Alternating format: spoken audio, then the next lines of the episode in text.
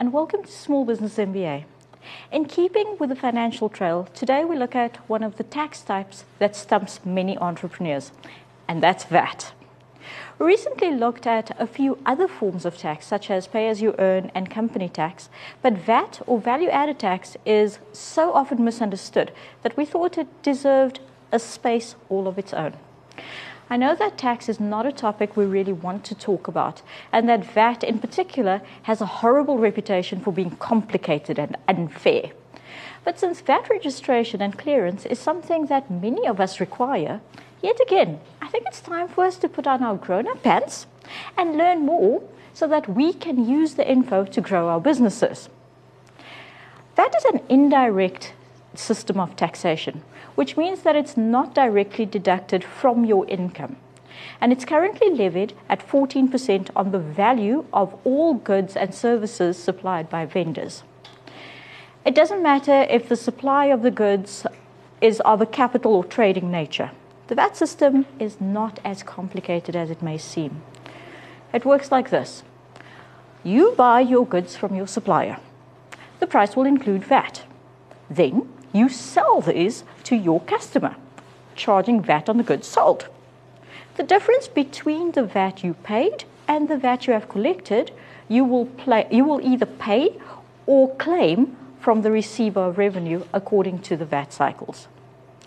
VAT is levied on the value of the goods or services, whether by sale, by rental agreement, installment credit agreement, or any other form of supply. Unlike most forms of tax, VAT is technically speaking not compulsory for most businesses. I say most businesses because there are some industries that require VAT registration from the first day of registration. If you're unsure of this, it is yet again one of those key moments that require you to go and do your homework on your industry norms. Businesses who turn over a million rand in a calendar year must register for VAT. In other words, if you are turning over more than a million rand, you have no choice. However, if you're not at a million rand, but you are turning over more than 50,000 rand, you can register for VAT. The major issue for many small businesses is when should they become VAT registered? In other words, when do the pros of registering for VAT outweigh the cons? If you're registered for VAT, you not only need to charge VAT and pay it over to SARS, but you need to keep accurate records of all VAT relevant transactions. This means that you need to be able to track who you sold to and you need to keep all their details. Now, as entrepreneurs, we tend to not be great at record keeping at the best of times. In addition, you need to have financial systems in place that can track that. This is, of course, in support of you submitting all your VAT returns and payments on time. Many smaller businesses should simply not be VAT registered purely because of the time and admin required. However, as mentioned, it is sometimes not a choice, as some industries require this as an industry norm. In addition, there are many business, businesses, parastatals, and government departments who will not deal with businesses who are not VAT registered. It's often seen as a measure of credibility and an additional tracking mechanism since small businesses are seen as unreliable. VAT is SARS administered. So if SARS knows about the business, it must be okay. In addition, regardless of whether we are SARS registered or not, we pay VAT on goods. Essentially, this means that we're absorbing a 14% cost on most items into our businesses if we are not VAT vendors. 14% is a huge margin for most small businesses to lose. So, should you decide to register for VAT, what does that mean for your business? Well, for every sale of over 50 Rand, you must issue an invoice clearly marked as a tax invoice to your customer. The invoice must contain, firstly, the value of the goods or services excluding VAT. Next, the VAT calculated at 14% of the value of the goods or services. Next, the value of the goods or services including VAT. It must also contain the name, address, and VAT registration number of the person buying the goods and services. And finally, your business's name, address, VAT registration number. Notice that as a VAT vendor, you need to have the VAT registration details of your customer on your tax invoice. Then you also need to track all the VAT that you have paid to other VAT registered businesses. Your business is then responsible for paying VAT according to the category that you've been assigned by SARS. These tend to follow an industry norm as well. This is one of those critical decisions that I've seen break many businesses, either because they did this too quickly or they waited too long. So, after the break, I'm joined by an expert to help us figure out when the right time is for VAT to take its place in your business.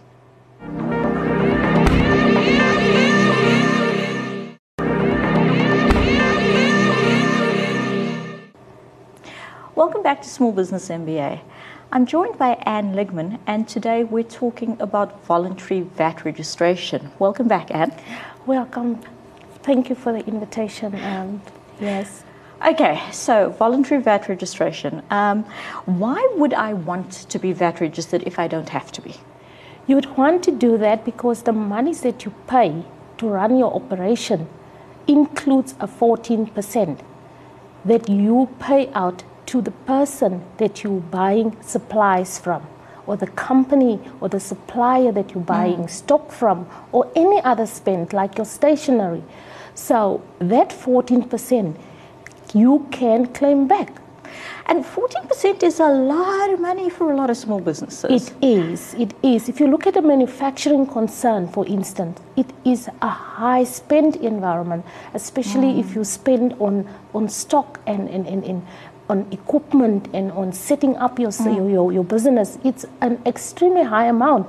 And imagine if you can claim back 50,000 Rand in the first two months of operation just on that. And, and this is something that I think that a lot of um, entrepreneurs struggle with the idea mm. that it actually isn't an expense on your behalf because, because you're already paying it.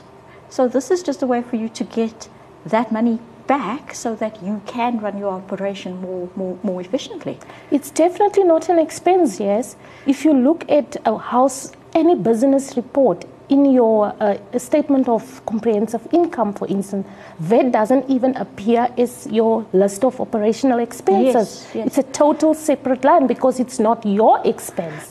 In fact, all of those other things on your income statement uh, tend to be carrying VAT. Absolutely. Those other things that's listed as your legitimate expenses have a VAT component and you need to claim it back. Okay. So the problem that a lot of small businesses will, will, will claim is it's complicated. Is it really complicated to, to, to become VAT registered? Absolutely not. You go to SARS, you don't even have to do it through a registered bookkeeper or a, a, a, um, an auditor. I mean, with my other business, in the manufacturing space and in the import space. I went in, walked into SARS. I had a little interview of less than 15 mm-hmm. minutes. They completed mm-hmm. the VAT uh, 101 form, and mm-hmm. that was it. And there we go. And but of course, um, you know, there is this perception that VAT is only for big businesses, but. Mm if I recall, the, the, the, threshold, in other words, the, the amount that you need to be making is a 50,000 Rand turnover for the year. You need to make an, uh, for, for voluntary registration, yes. it's 50,000 Rand. For uh, compulsory, it's 1 million. If you exceed the 1 million, you compelled to register within the first 21 days after exceeding 21 days. However, yeah. there's one little tiny and, and, and, very hidden line that most of our bookkeepers or, or our auditors fail to advise our small okay. business about. And that's it. The minute you hit in a bi-monthly, in two months period, if you hit 4,000 200 in taxable supplies, yeah. you can voluntarily register for it. Well, that makes sense because 4,200 times 12 would give you your, your, your 50,000 for the year. So essentially what you're doing is predicting that you, you would. That absolutely. You would, that and that, that brings us to, to the, the essential part of registering for VAT because it is a cash flow tool. You use it to manage mm. your cash flow to your advantage. So if you hit that 4.2 and you can predict it, for the foreseeable future, then why not claim that prediction? And, and going back to how simple it is, I mean, SARS branches also tend to have really great um, small business um, advisor um, tables mm-hmm. that I imagine would help you through this process? Listen, um, yes, and in, in my experience, and I have five years consecutive experience as a small business owner, you don't even need to see a small business consultant. You know, the guys at the SARS counters are so good, and so every session with them is an educational session because now they have a quality system manage, measuring their performance as well. So SARS really take care of that side of the business as well. The relationship is managed so well mm-hmm. that when you walk out there, there's no reason for you to be unhappy. You can only smile. I, I, I, know that there are people that are going to argue with us about that, but you know what? I've experienced that as well, and I think mm-hmm. that it's also about your attitude going in. Absolutely. And I think that it's about you know understanding um, what you need out of the transaction. Yes. Um, and going in with an open open mind, say, and, and, and, and, and knowing that you're going to get out of it positively as well. Mm-hmm. Okay, so I want to go back to this notion that it's an expense, okay? And um, I want to I want to talk about just the the importance of keeping an eye on your cash flow with regards mm-hmm. to your VAT, okay? Mm-hmm. I think that's something that a lot of people don't seem to take into account when they decide to not register for VAT is that you're paying for it in every every aspect of life. I mean, absolutely. Even even within your personal life, if you buy a bottle of water, you you're absorbing that 14%. Absolutely. Even as a legal persona, which is the business, you pay VAT, irrespective of whether you are registered uh, VAT vendor, you paying it. So why not just take that one tiny little step and claim for it by registering as a VAT vendor? Okay, so let's talk about the, the admin involved in, in administering within your business, mm-hmm. okay? Because that's the other fear that a lot of entrepreneurs have. This is going to give me a lot of paperwork.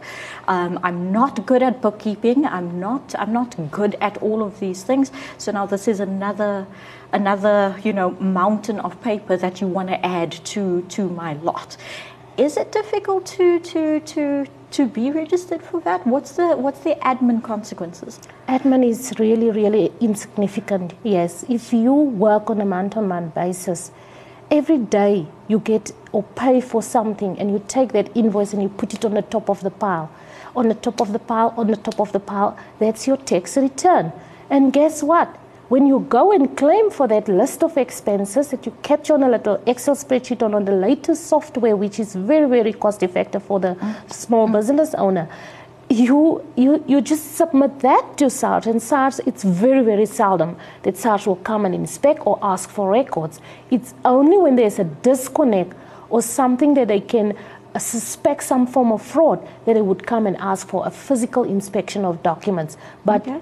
In the interim, it's just a matter of submitting that report. And guess what? When you've made a mistake in the initial return, you can always fix it in the next return. And that's, I, I think that's, a, that's another thing. Um, you know, the tools are, are, are, available to help us with this. Absolutely. And the people are available to help us with this. Absolutely.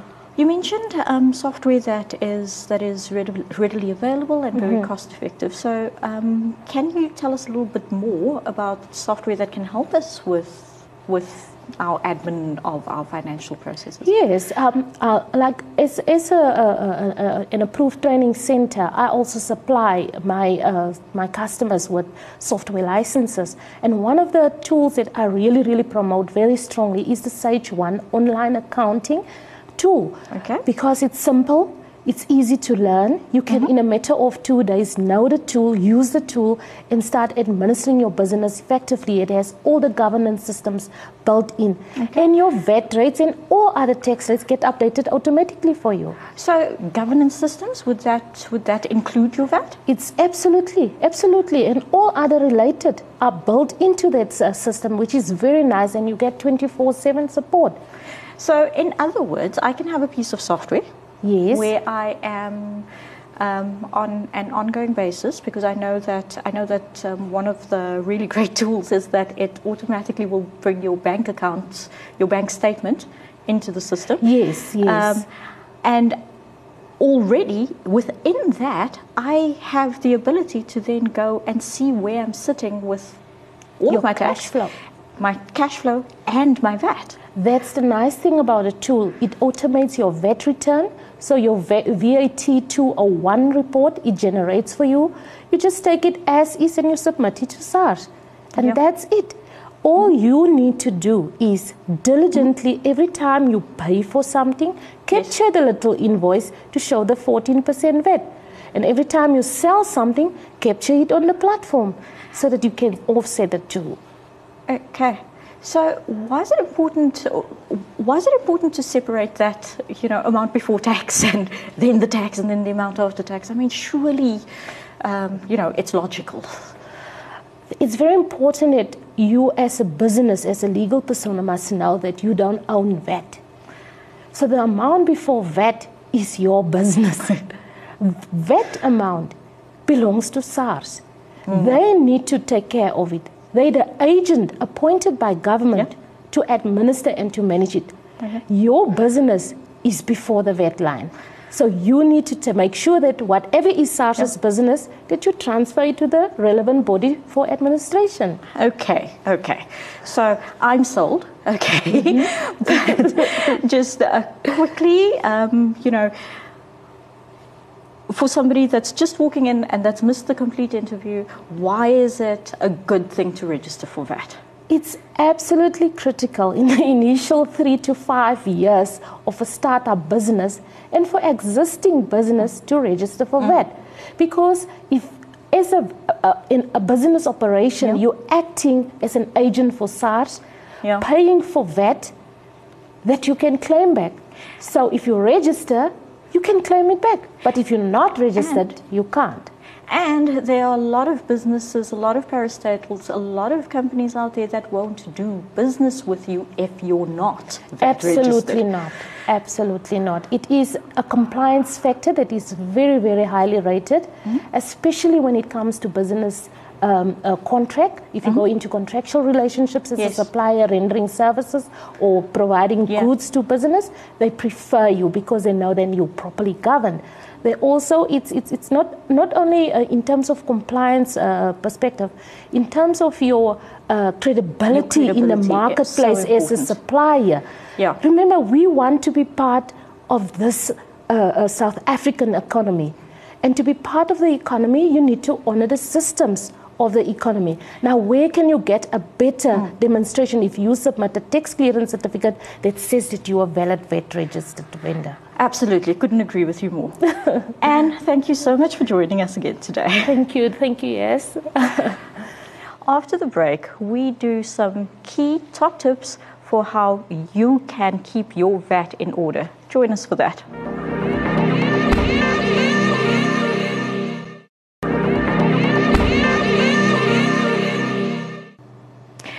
Back to Small Biz MBA. Today we're talking VAT, and I know that it's a sore topic for a lot of small businesses out there. So, the first thing I want to talk about is quite simply the fact that it's not that difficult. To be honest with you, in just a week, I've helped something like seven or eight businesses register for VAT. It's become such a simple process. It's literally one form that you fill in.